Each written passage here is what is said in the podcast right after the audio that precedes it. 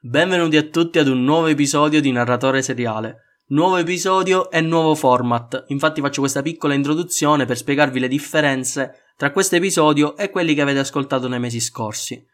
Questo nuovo format si alternerà al format solito che conoscete, fatto di prima e seconda parte, solo che in questo format non andrò a spulciare una serie andando ad analizzare in maniera generale e poi dettagliata la serie, ma dedicherò l'episodio ad un determinato punto di vista, focalizzandomi solo su uno o più aspetti. Potrebbero esserci ovviamente degli spoiler, non sempre, però potrebbero essercene, quindi vi avvertirò di volta in volta se l'episodio è spoiler free o se l'ascolto è consigliato a chi ha visto e magari finito la serie in questione. Detto questo, nuovo format, nuova sigla.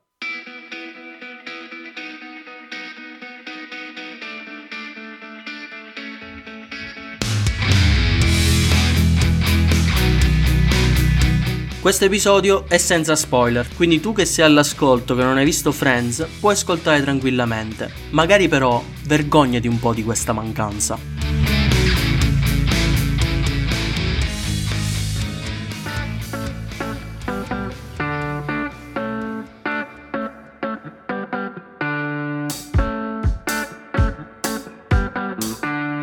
Questo discorso che sto per fare su Friends è probabilmente replicabile con molte delle sitcom nate dopo Friends, come ad esempio How Met Your Mother, The Big Bang Theory, New Girl, Modern Family e tantissime altre. Alcune hanno preso spunto e approfondito molti aspetti, come How Met Your Mother, altri hanno usato l'espediente del gruppo di amici, come New Girl, altri hanno portato l'evoluzione dei personaggi in una sitcom, esattamente come The Big Bang Theory e Modern Family. Tutte queste sitcom hanno in comune qualcosa con Friends e soprattutto hanno in comune la voglia di andare a rivedere episodi casuali molto spesso. Ma riusciranno a rimanere nella storia come ha fatto Friends?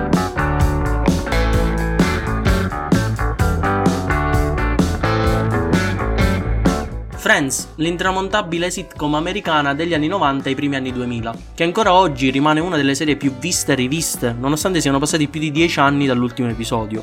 Ma come mai, dopo anni, Friends è ancora una delle sitcom più amate, viste e consigliate? Sono un grandissimo fan di Friends e i fan più accaniti mi perdoneranno, ma devo ammettere che Friends ha numerosi difetti. Buchi di trama qua e là, scene girate in maniera un po' grossolana, un po' di superficialità e poca cura dei dettagli, però forse proprio tutto questo la rende ancora più iconica. Un esempio di quello che ho appena detto può essere l'uso delle controfigure, che in alcune scene è proprio palese e non del tutto nascosto. Nonostante questi difetti, tra virgolette, e nonostante alcune critiche che sono state mosse nel tempo, accuse che probabilmente vengono mosse perché si cerca di interpretare opere passate con la morale del presente, non tenendo conto di quanto comunque il mondo sia cambiato dalla messa in onda di questa sitcom. È una brutta abitudine che sta portando a molte censure e molte critiche gratuite, non solo a Friends. Nonostante tutto questo, Netflix ha sborsato più di 100 milioni di dollari alla Warner Media per mantenere nel suo catalogo tutte le 10 stagioni per un altro anno. E questo mi fa pensare a quanto evidentemente Netflix abbia molto, tantissimo pubblico ancora affezionato alla serie. E non è così scontato che un prodotto creato così tanto tempo fa generi ancora tanto richiamo, anche perché, e mi ricollego a quanto detto prima, al suo interno ci sono una serie di spunti a cui si ci può aggrappare per criticarlo alla luce del presente, e quindi anche per affondarlo, come battute oggettivamente omofobe e transfobiche. Eppure queste battute sono coerenti con un periodo della storia in cui semplicemente non si era ancora sviluppata una sensibilità e una coscienza comune rispetto a queste tematiche come è oggi.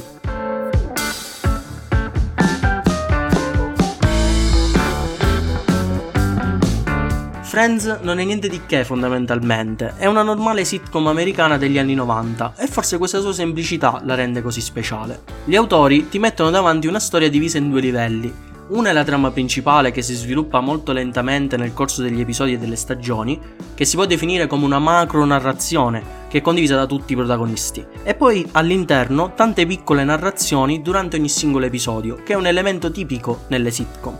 Elemento tipico delle sitcom attuali, perché prima di Friends mh, mm, raramente in una sitcom si poteva trovare una storia a due livelli e soprattutto l'evoluzione dei personaggi. Quindi diciamo che Friends è stata la mamma del, di tutte le sitcom nate dopo, eh, perché questo metodo di lavoro ha reso possibile la creazione di un mondo a cui è facile affezionarsi seguendo la serie dall'inizio, ma anche a guardare in forma saltuaria, senza porsi grossi problemi di trama. Infatti probabilmente molti di voi avranno visto Friends più che dall'inizio alla fine, mm, magari guardandolo in televisione una puntata ogni tanto. Se accoppi questo fattore ad un cast decisamente azzeccato, a dei personaggi scritti perfettamente, ecco che hai una sorta di formula dell'immortalità di una serie.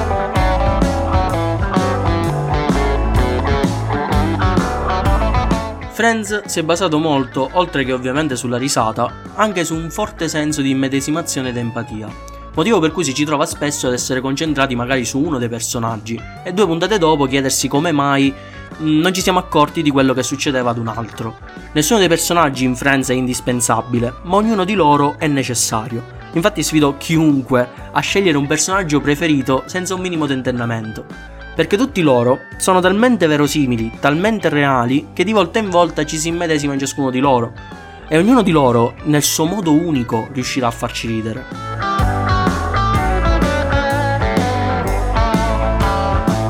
Altro punto che ci porta sempre a tornare nell'universo di Friends è quella sottile inverosomiglianza generale. Mi spiego meglio. Sarebbe bello, e ve lo dice un quasi 25enne, ma nessun 25enne può permettersi di passare tutte quelle ore a bere caffè e mangiare muffin con i suoi migliori amici, a meno che non si tratti di un mantenuto anche piuttosto viziato. Come non è possibile che una cameriera possa pagare l'affitto di una stanza a Manhattan, come quella di Rachel, e al contempo vestirsi ogni giorno come se fosse una star del cinema, e avere anche i capelli perfetti. Nessun studioso di dinosauri, e fa ridere così, si ritrova in una condizione di stabilità economica come quella di Ross. Per non parlare di Monica, che non solo ha trasformato il suo corpo da obesa a una modella, ma è anche riuscita a trasformare un disturbo alimentare in una fonte di guadagno abbastanza soddisfacente per una vita in piena centro di New York. Normalmente una serie di elementi così poco plausibili dovrebbe provocare fastidio, ma nel caso di Friends è l'esatto opposto. È proprio questo suo essere esageratamente irreale, nonostante non ci siano né draghi né magia, in cui risiede un altro grande punto di forza di, di Friends. Infatti ci racconta una realtà utopica in cui tutti vorremmo trovarci, un'età di mezzo tra l'adolescenza e l'età adulta, pieno di possibilità, cambiamenti, scelte di vita e rivoluzioni tutti i problemi dei personaggi rimangono su uno stato di superficie. Sappiamo sì che sono gravi e intensi, e quindi anche reali e condivisibili, ma non andiamo mai a fondo, ci fermiamo un attimo prima. Friends è come se fosse uno specchio messo di fronte all'idea di famiglia, ai legami che ci lasciamo alle spalle una volta usciti da casa, a quelli che ci costruiamo per crearne una nuova, ma senza mai spingersi tanto in là da includere davvero i drammi individuali che questa fase della vita può comportare rende tutto leggero, digeribile, divertente, una versione caramellata e colorata di un momento che tutti attraversiamo.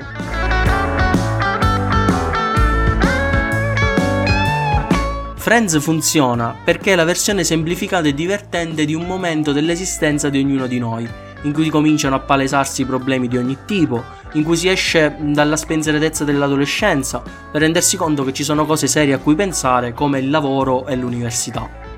In ognuno dei suoi personaggi, Friends ripone caratteristiche caratteriali abbastanza comuni, affidando a ciascuno dei sei amici vizi e virtù che rendono possibile questo costante passaggio da un punto di vista all'altro.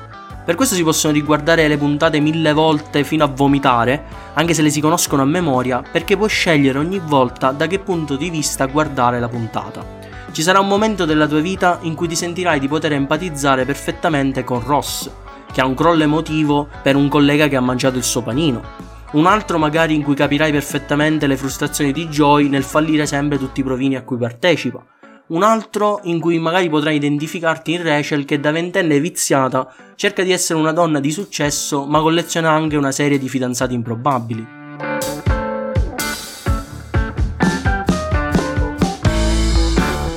Che ci siano dei punti criticabili rispetto al modo in cui Friends rappresenta certe categorie, come ad esempio le persone di colore, gli omosessuali, i trans, le persone obese, non è un mistero. Ma tutto ciò fa parte proprio di quel cambiamento sociale che stiamo vivendo. Friends è la rappresentazione televisiva con le risate in sottofondo, e il set sembra uguale, di un cambiamento. Gli anni 90 stavano finendo, lasciando alle spalle un secolo molto intenso, e il 2000 è arrivato con le torri gemelle, internet, i social media, il political correct e tutto il resto che non sto qui ad elencarvi. I protagonisti sono la generazione che ha fatto da ponte tra un momento e l'altro e se guardando le loro storie abbiamo la percezione che non sia quello il modo di trattare certi temi, vuol dire che siamo andati avanti. Nel frattempo, Friends continua e continuerà anche nel futuro a essere così bello, per un semplice motivo, che va al di là degli errori. È bello perché fa ridere e perché ci mostra un mondo diverso, un mondo meno evoluto per certi versi, ma sempre una parte della nostra storia.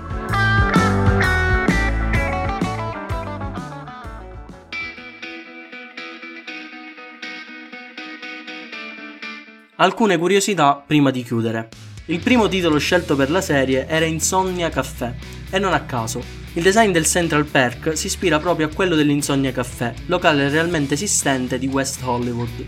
Il titolo a un certo punto venne cambiato anche in Friends Like Us e Six in One, fino a giungere al definitivo Friends, per fortuna. Il ruolo di Rachel doveva inizialmente essere interpretato da Courtney Cox, mentre Jennifer Aniston era stata scelta per Monica. Nella Cox i produttori vedevano infatti un certo tipo di energia ed entusiasmo adatti al personaggio di Rachel. Martha Kaufman, tuttavia, cambiò idea dopo l'audizione di Courtney.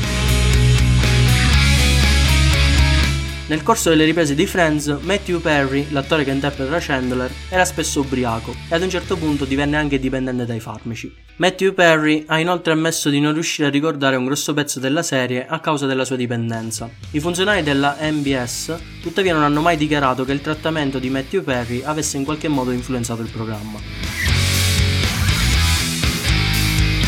Le scritte sulla lavagna sul retro della porta dell'appartamento di Joe e Chandler cambiano di continuo nello show ma non hanno nessun significato particolare, escluse quelle post 11 settembre che volevano essere di supporto dopo gli attentati terroristici.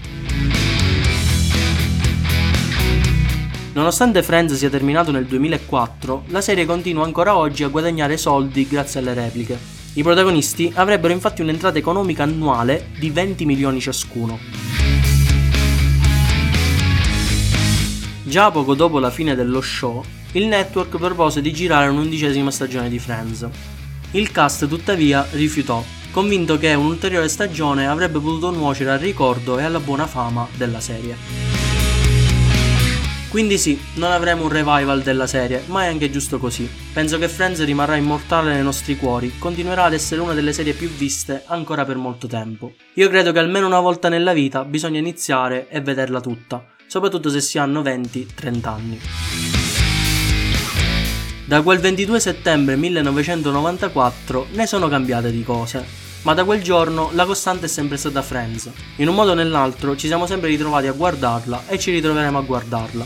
Perché questi sei amici, in fondo, per certi versi, sono stati e sono ancora i nostri amici. E secondo voi, perché Friends è ancora così tanto vista ed amata dopo tutto questo tempo? Spero che questo episodio vi sia piaciuto. Vi invito a passare da Instagram per qualsiasi richiesta, consiglio, critica e per altri contenuti sulla serie TV. Ci sentiamo presto con un nuovo episodio. Un saluto dal vostro narratore seriale.